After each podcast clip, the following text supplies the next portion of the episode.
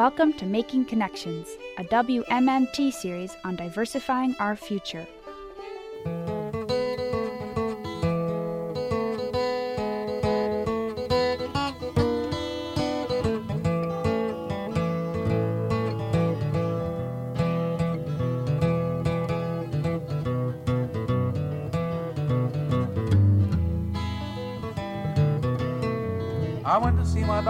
Cause I couldn't get my breath. He said, boy, you got something could well mean you're dead. Pneumoconiosis, black lung blues. You get the one, you get the other, either way you lose. I've always been a miner, breathed coal dust all my life. Too old to learn a new trade, what can I tell my wife? Pneumoconiosis, black lung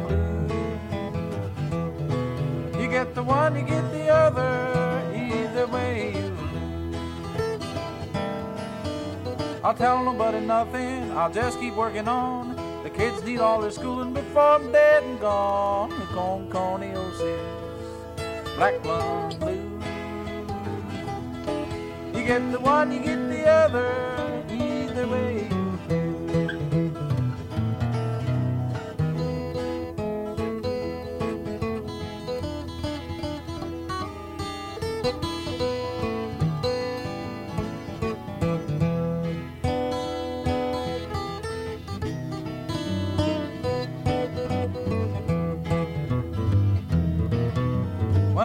to heaven, St. Peter's gonna cry.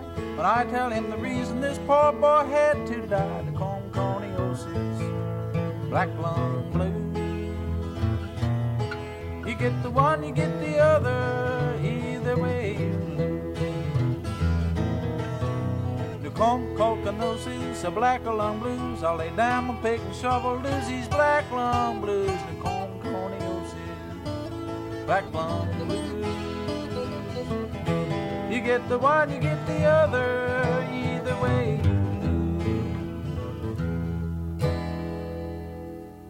Hi there, and welcome to Mountain Talk. I'm your host, Rachel Garringer. The Black Lung Disability Trust Fund is set to expire on December 31st, 2018. The fund provides crucial support for miners suffering from the disease, as well as widows who've lost their husbands to black lung. In late November, a group of citizens from across the country, including right here in eastern Kentucky, traveled to Washington, D.C. to urge their representatives to uphold the trust fund and support the Reclaim Act. The trip was put together by organizations from across the country, including the Appalachian Citizens Law Center. Eric Dixon of the ACLC joined me by phone to describe some of the issues at stake and how the trip to D.C. came together. My name is Eric Dixon. I'm the Senior Coordinator of Policy and Community Engagement at Appalachian Citizens Law Center.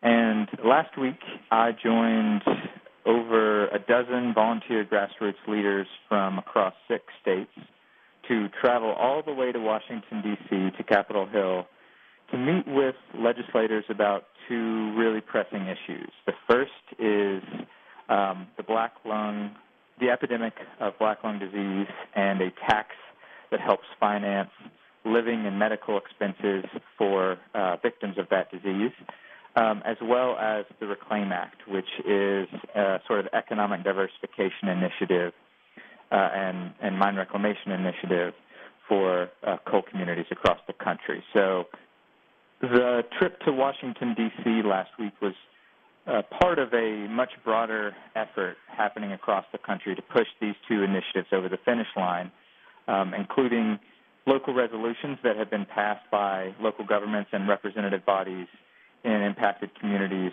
uh, across the country. Uh, we're up to 24 and counting that have signified their support to Congress to get these initiatives done.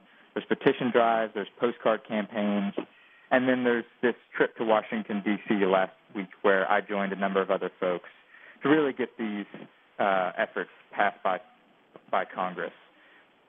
The trip to D.C. was organized by a number of organizations, uh, including my organization, Appalachian, Appalachian Citizens Law Center, um, the Blue Green Alliance, Appalachian Voices, uh, a number of other groups that are part of a regional and national coalition to uh, get these these uh, legislative initiatives done. Up next, we'll hear a recording of the press conference itself, recorded via phone from our studios here in Whitesburg. As many of you probably know, there is currently a a black lung epidemic that is raging not only across central Appalachia but across the country. Um, the rate of black lung disease has doubled nationally since the year 2000, and currently one in five veteran coal miners in central Appalachia has the fatal incurable disease. So it's it's a very important uh, issue for uh, personally those impacted, but also a public health issue impacting our communities. And currently on the books, there is a, a, program that provides living and medical expenses for miners with black lung disease if they win their claims. These are really important expenses to individuals who uh, who are struggling with the disease. And against this backdrop of a, an epidemic of the disease and a rise, you know, this, this disease continue, the rate of disease continues to increase. It's not on the downslide. Um, against that backdrop, if Congress does not act by the end of this year, um, the black lung excise tax will be slashed by more than half. And this is a tax that finances the Black Lung Disability Trust Fund. And this is a trust fund that provides for 19,000 coal miners, widows, and their dependents across the country the living, the living and medical expenses that, that I mentioned just a moment ago. So it's a very Im- important issue to have this trust fund, which provides uh, expenses that, in some cases, literally keep people alive. Uh, that we that we ensure that this, this tax uh, is kept at its current rate moving forward. The second issue that we're uh, going to be talking about today is the Reclaim Act, which is a piece of legislation that would disperse $1 billion across the country to put folks to work cleaning up abandoned coal mines um, across states, not only in Appalachia and the Midwest, but also in the West. And uh, the idea here behind this legislation is to really revitalize uh, economies that have been uh, really impacted by the decline of the coal industry as they uh, try to get back on their feet and diversify their economies with new, innovative, exciting uh, types of development. So um, th- those are the two pieces of legislation. There's a, there's a, uh, there are two, two policy initiatives. There's a constellation of efforts currently across the country to push these uh, initiatives over the finish line. And that includes resolutions that local governments are passing, uh, urging Congress to take action on these issues. That includes uh, petition drives, postcard campaigns, and this very citizen lobby trip to Washington, D.C. to bring those impacted by these policies to policymakers themselves to take action on the issue. So this morning you will hear from four, four folks. First, you'll hear from retired coal miner Kenny Fleming, uh, who does have black lung disease. He's from Kentucky Vonda Robinson, who is from Southwest Virginia and represents the Black Lung Association, uh, the, the chapter two of the, the Southwestern Virginia Black Lung Association. You'll hear from Katrina Fitzgerald, who is the Vice President of the United Steelworkers Local 1123 in Ohio. And you'll hear from Dan Fisher from Illinois, whose grandfathers were lifelong coal miners and who is a, a dedicated uh, advocate on these issues. So with that, um, I'm going to go ahead and turn it over to our first speaker, Kenny Fleming. Um, we'll let these these four folks um, say their remarks, and then we will open it up for questions from you all.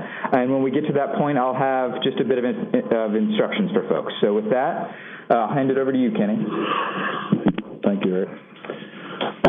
Good morning. Uh, I'm a little nervous due to, due to being taken out of my normal elements. Uh, I'm actually not a speaker of any sorts, uh, but I feel that the, the urgency to speak due to the pressing needs that this debilitating disease entails. It's a disease that is incurable and leaves victims struggling to just maintain a semblance of a normal life. Uh, I actually didn't sleep well last night, just laying awake and trying to think of something intelligent to say, uh, but I didn't really come up with anything. Um, but as I was brushing my teeth this morning, it struck me that our purpose of being here is important and actually self-evident. Society as a whole functions at its best when everyone just does what is morally and ethically right. And unfortunately, the majority of the coal companies are fighting hard against doing the right thing, which is to accept their responsibilities for the damage that they have done to so many coal miners afflicted with black lung. Had they, in fact, done the right thing in following the very stringent air quality measures that they are required to follow, then none of us would be here appealing to our policymakers to do the right thing in extending the excise tax to fund the much needed care that many coal miners, coal miners rely on just to exist. I personally spent 35 years as an underground coal miner while working uh, the majority of that time at an under, underground coal mine for A.T. Massey, uh, a road coal company with a pretty paint job. The company only followed those necessary regulations when we had company or mine inspectors. The moment that they left, the proper ventilation was removed, and then we went back to breathing the toxic dust once again. Many times we would be working in dust so so concentrated that I couldn't even see my hand in front of my face. The coal companies need to step up and accept responsibility for using us as machines to further their already lucrative profits. Uh, it's sad. It's sad when they they take the human element and use it to their advantage to reap the profits, and then once they've they've used up the men and their ability to work and perform, then they walk off and uh, forget about their obligations. Excuse me. Um, I personally have friends that are on the waiting list for lung transplants, which is a sad and tragic thing. Uh, several are younger than I am. I'm 59, and if the good Lord will let me live, I I hope to one day at least be able to live long enough to see my first grandchild. But that's kind of come into question now uh, due to the severity of my disease, and um, it's it's already progressing at a, a pretty pretty quick pace. Um, this disease has actually put me in a spot that I, I never dreamed that I would ever be in. Over the years, I'd put into a 401k and had amassed a small amount of money that I was going to use to uh, try to enjoy my, my later years. Uh, due to the disease, I had to quit early, and in doing so, I had to pull out my 401k and use it to survive until until I did, uh, in fact, win my black lung settlement. Um, the trust fund is is a lifesaver. Um, it, it's helped so many people in so many ways, but now it's in jeopardy, um, and we're trying to put a band-aid on it. It's um, there's a possibility that, that they will extend the excise tax for one year, which is a good gesture. Uh, it's, it's a step in the right direction, but it's a it's a short-term solution to a long-term problem. Um, this is this is something that will not go away in our lifetime, and most of it has arisen uh, mostly in part to the baby boomers um, become coming close to retirement age, many of them not even being able to work out their full years and, and see the retirement age that they, they normally plan for due to this disease. Um, we've been used as equipment, more or less, uh, while you're producing coal, and giving them the profits that, that they're asking for, you're their friend. They care about you, they pat you on the back, and uh, the moment that you, your health starts deteriorating, that's when they look at you like a piece of equipment that's that's ready to be pushed to the side and forgotten. And we're just asking that our policymakers do the right thing. Extend this excise tax out at least 10 years. That would be much more of a realistic approach to the solution, to the situation. Um, actually, that's that's all I've got to say. I just ask that that people step up and do the right thing. That's that's the reason we're here, and we're asking for your help. Thank you. Thank you, Kenny. Up next, we have Vonda Robinson. Yes, my name is Vonda Robinson, and I am from Southwest Virginia. And my husband had 28 and a half years of working in the coal mines. And at, in 2013, he was diagnosed, he was 47 with black lung. And at that age, that's a very young age, it drastically changed our lives. From a coal miner working six to seven days a week, 12 to 14 hours a day, to someone that I see struggle daily with walking down the driveway and back to taking a shower to sleeping at night. My husband has to use a lot of inhalers. He also uses three liters of oxygen at night. And without the black lung card, there is no way we could afford his medicine. It runs around $3,800 a month. And with us being on a fixed income where he's a disabled minor now, that would really put us um, in a debt. And so I was wanting just to let everybody know how black lung has affected our family. Um, it's not the same as it used to be. Will it get better? No, it won't. In the last five years, I've seen my husband's um, health deteriorate from now his breathing's down to 47%, and he's only 52. So I'm looking at what's going to happen 10 years from now. So that's why that we need this extended. This excise tax is dependent in the medical more than just the money a month. The card is worth gold to someone who struggles each and every day just to take another breath. And they have sacrificed their lives for so many to to power the United States and to make steel. And if I could compare a miner to someone, I would compare them to our military. Our military, they sacrifice so much to give us the freedom that we have in the United States. And I look up to them as much as I do all the miners that sit in this room. They have sacrificed so much in their lives to give to America what they need the electricity, the power, the, the steel mills and stuff. And they're such a great resource. And by this, by what the coal companies are doing, you know, it's not fair um, to these miners because they have gave 110%. They loved working in the mines. It was a close family. Everybody working, you know, six, seven days a week, that many hours a day. They're, they're close family.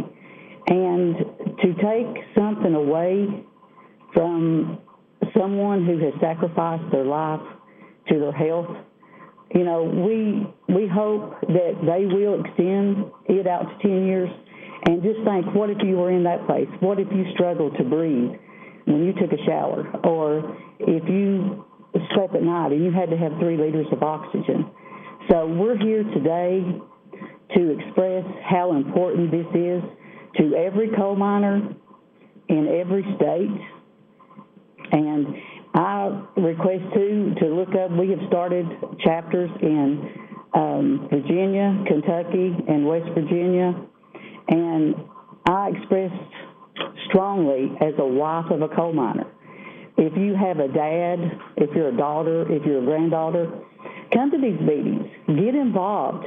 As women today, we can be a voice so strong in America to let people know how important this excise tax is and how important this medical is to these men. So go to a local chapter.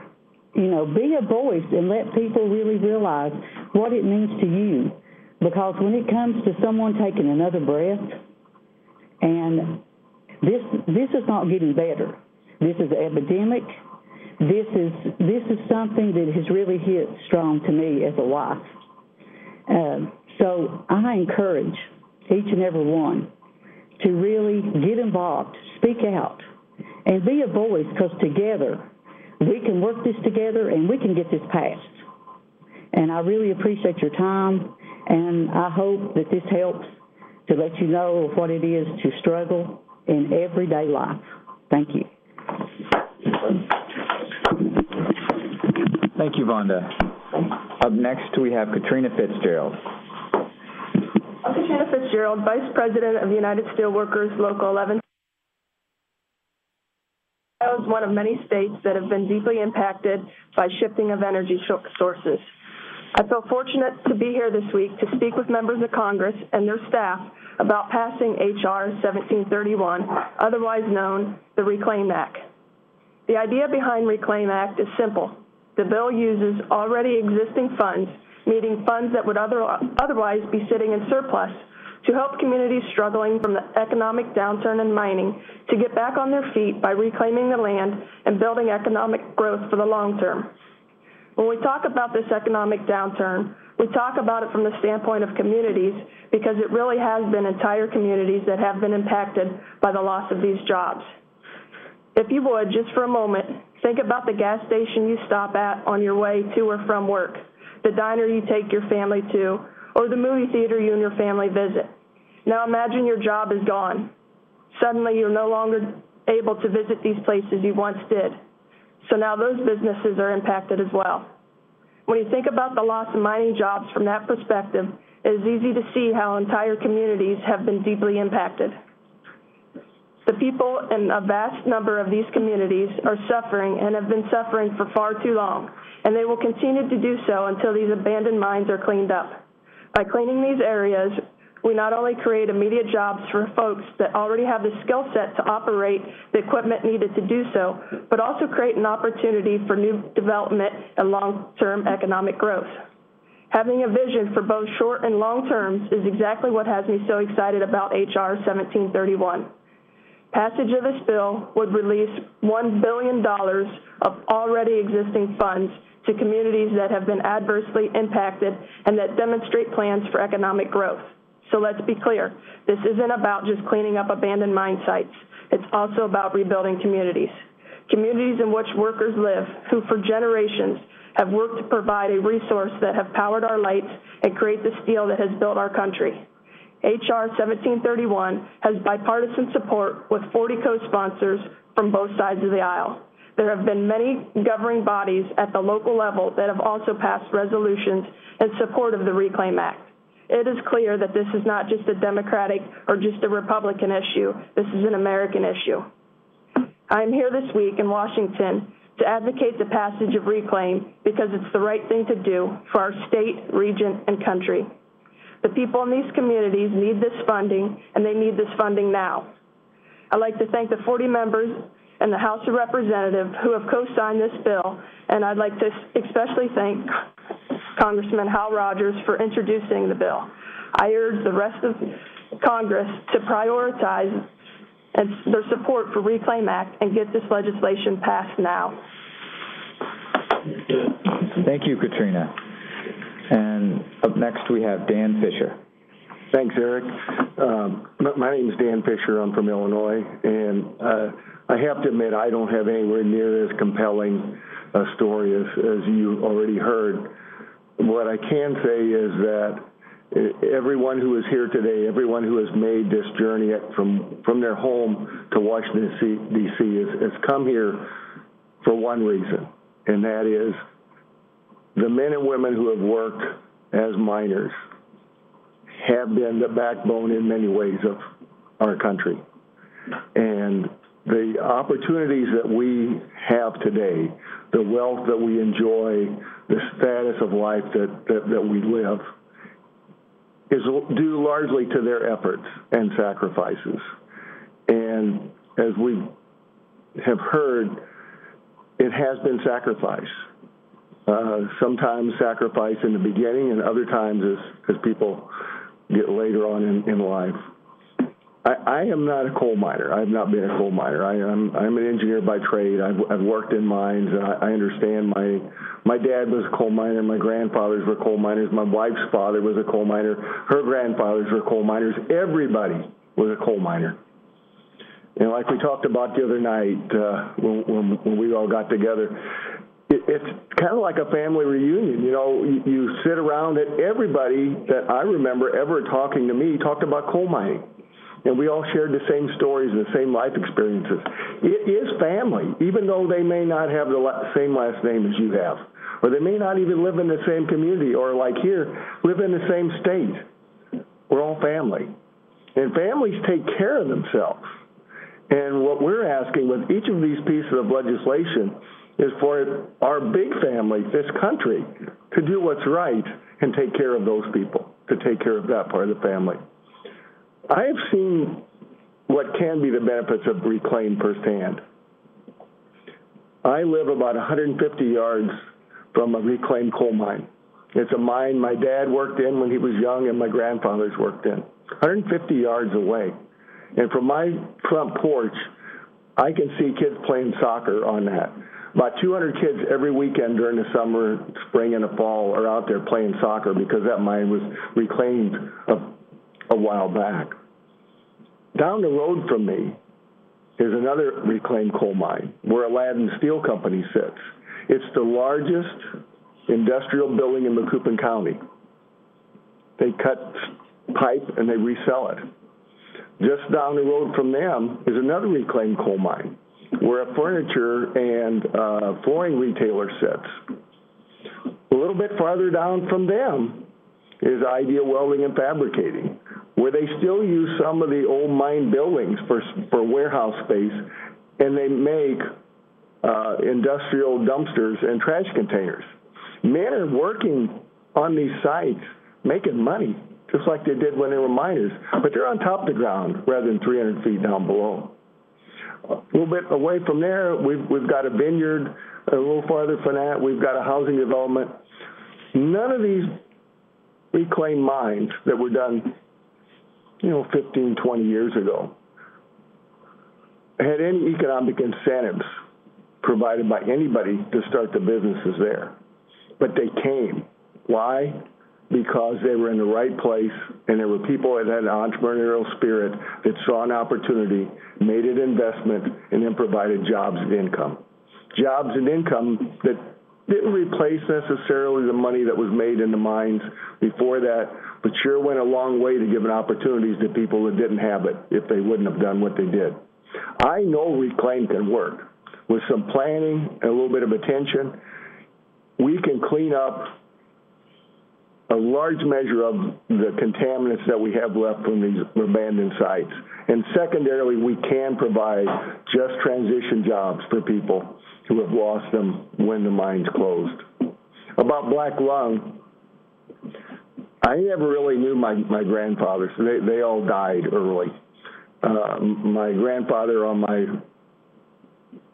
uh, mother's side, Grandpa Joe, he put a pick to his leg working down below, had it amputated, and eventually died of gangrene. So black lung didn't claim him, but I know black lung claimed my dad's father, my my grandpa Dan.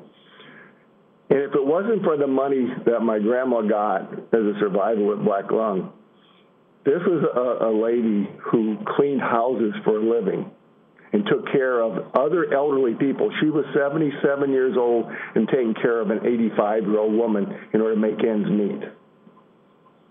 She never took a dime from anybody in life, but if it wouldn't have been for the little bit of black lung survivor benefit that she got, even that wouldn't have been enough.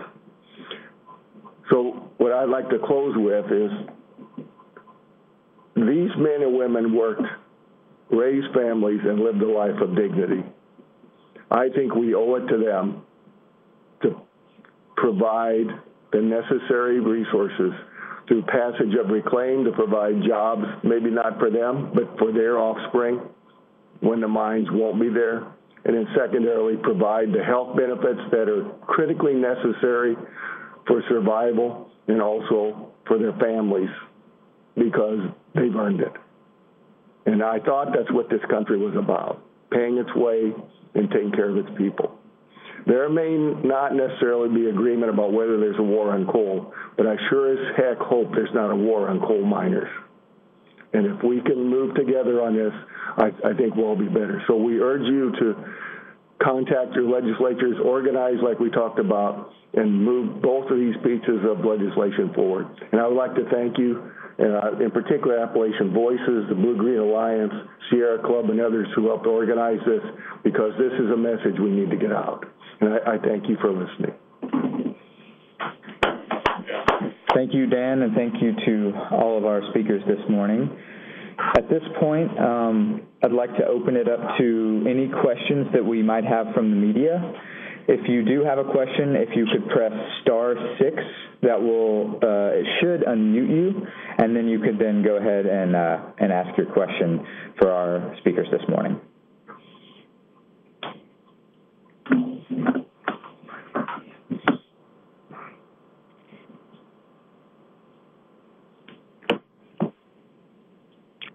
Hey, Eric, it's uh, Brown from E&E News.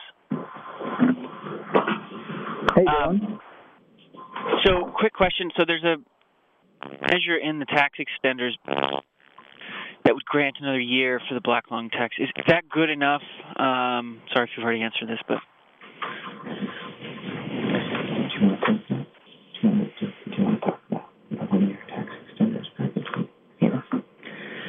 Dylan. I'm going to direct that one to Kenny.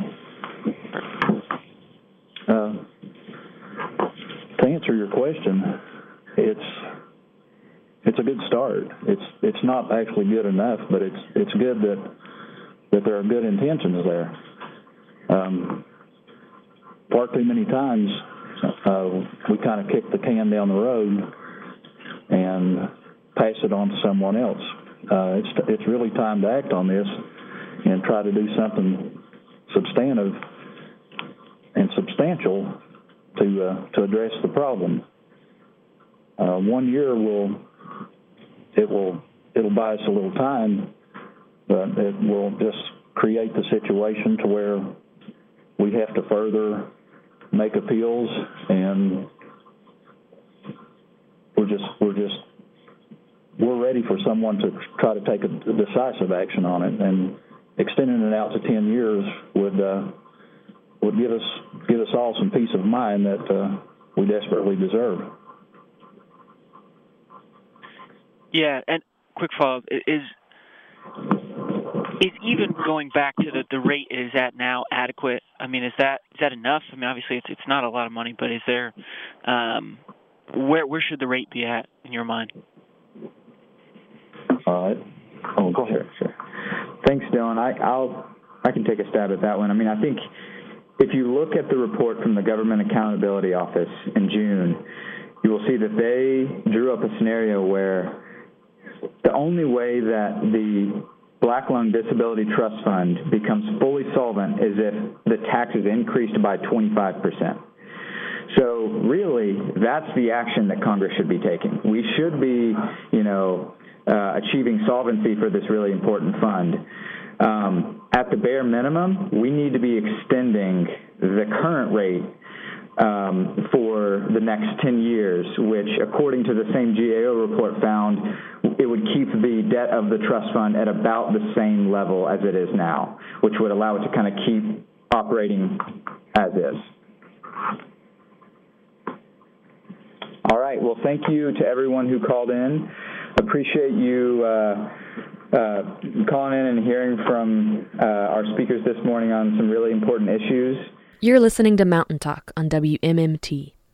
We just heard the press conference hosted in Washington, D.C. in late November addressing the Black Lung Disability Trust Fund and the Reclaim Act. One of the citizens who joined the trip to D.C. was retired Eastern Kentucky miner Kenny Fleming.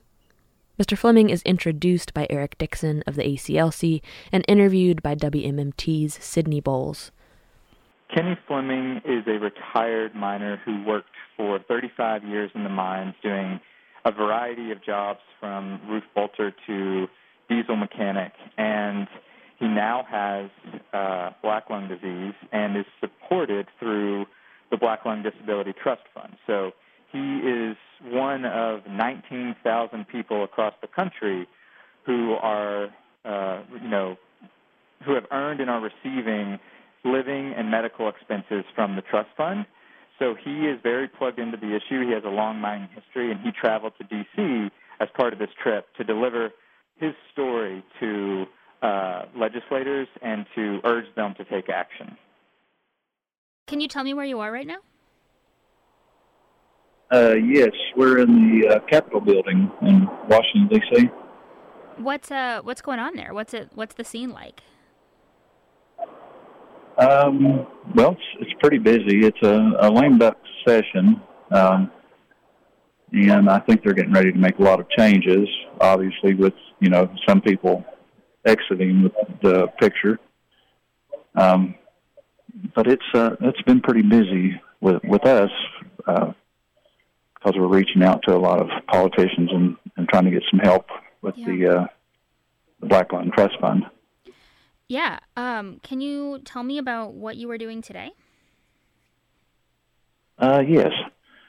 Um, we've just uh, we've met with probably I guess six or seven uh, staff members with um, various different uh, senators and uh, representatives um, we've met with them in, in hopes of uh, telling our story uh, and how uh, the Black Tri- Black Lung Trust Fund has uh, impacted us in a in a, a, positive way as far as helping us, and how it will um, be detrimental to us uh, if it is if it is cut like it is uh, like they're proposing. Right. Um, so, did you see they introduced a bill in the House a couple days ago to extend funding for the trust fund? Yes, um, which, if to my understanding, that was like uh, for a year, which is a, a great gesture, and it's uh, it's a move in the right direction, but it's kind of like a temporary um, a temporary fix for a permanent problem. Um, and that's that's the reason we're asking for ten years, uh, because um, if they if they only extend it one year, then then we'll be back down here in six or seven months pleading with them again. That's a really good way to put it—a temporary fix for a permanent problem. Um, yeah. So, who was there anyone specifically that you met with today that that you thought was particularly interesting, either in a good way or a bad way? Uh, well, my understanding is uh, Hal Rogers has been uh, pushing uh, for this and, and trying to help us. Um, I think on on the flip side, uh, Mitch McConnell is. Um, I'm sure that he probably is trying to help, but I've I've heard that he's not uh, not going at it full force, uh, you know, and obviously he has uh, a large amount of uh, prestige and pull and influence, and uh, I think he could he could probably be helping us a little bit more, but hopefully with us reaching out to to his staff member that that uh, we can uh, kind of remind him that of the the importance of the of the matter. Mm-hmm.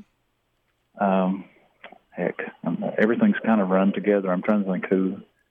I can't even imagine how tired you must be. Honestly, like even just thinking yeah. about it makes me want to take a nap. Yeah, yeah, we've been at it since uh, uh, nine this morning, and I'll, we have just gone from meeting to meeting, and um, we we honestly didn't even get to finish our lunch. Uh, we've been so rushed. So it's yeah. It's been a productive day, though. It's uh, it's been interesting. This is the first time I've ever been involved in anything like this. What made you get involved now? Um, Eric had uh, called me. Um, his firm had uh, successfully helped me uh, to get my black lung settlement, my my federal black lung.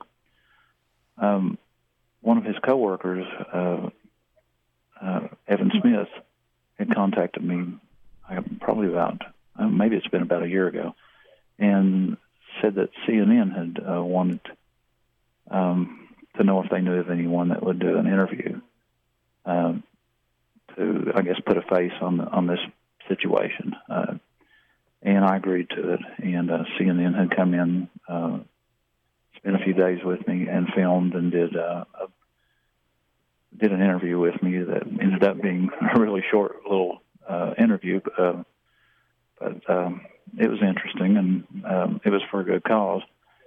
And uh, after doing that, I had asked Evan if uh, if they ever had anything else that um, was addressing the issue that uh, you know I'd be happy to be involved in it, and that's uh, that's when Eric reached out to me and asked if I would like to be involved in this, and uh, I, I was happy to do it. And hopefully, it, you know, we can we can help make some kind of difference. Yeah, that's great. Um, yeah. and now you're all the way up in D.C. talking to yes, talking to politicians. Must be kind of wild. I never dreamed I would be doing that.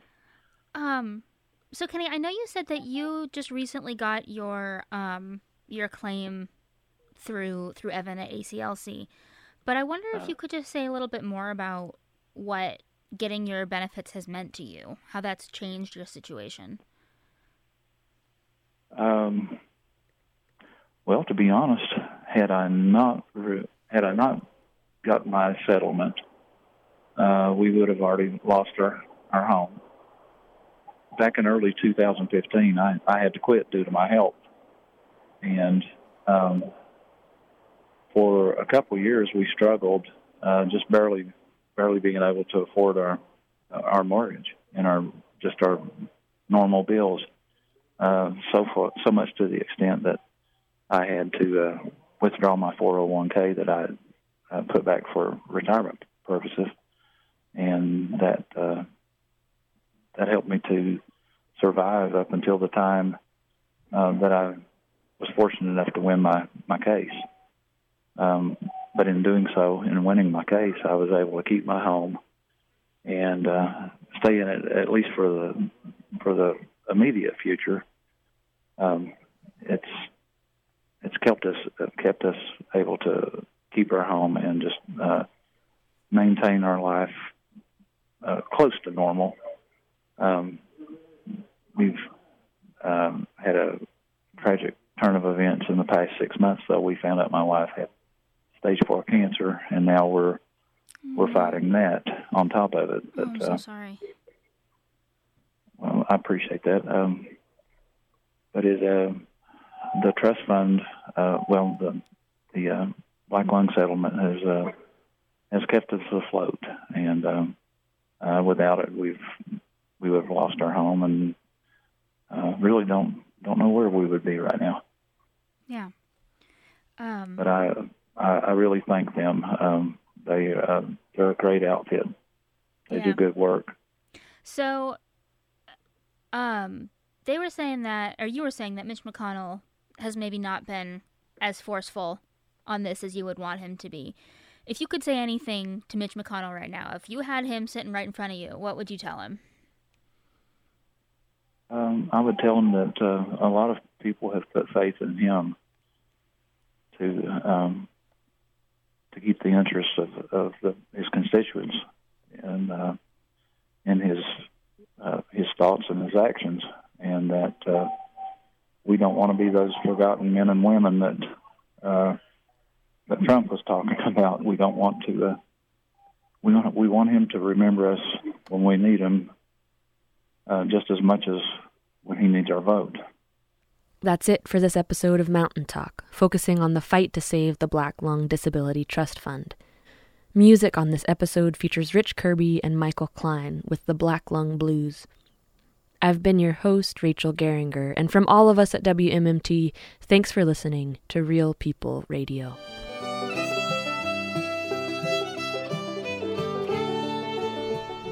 Making Connections is brought to you by WMMT Mountain Community Radio. Find out more at makingconnectionsnews.org.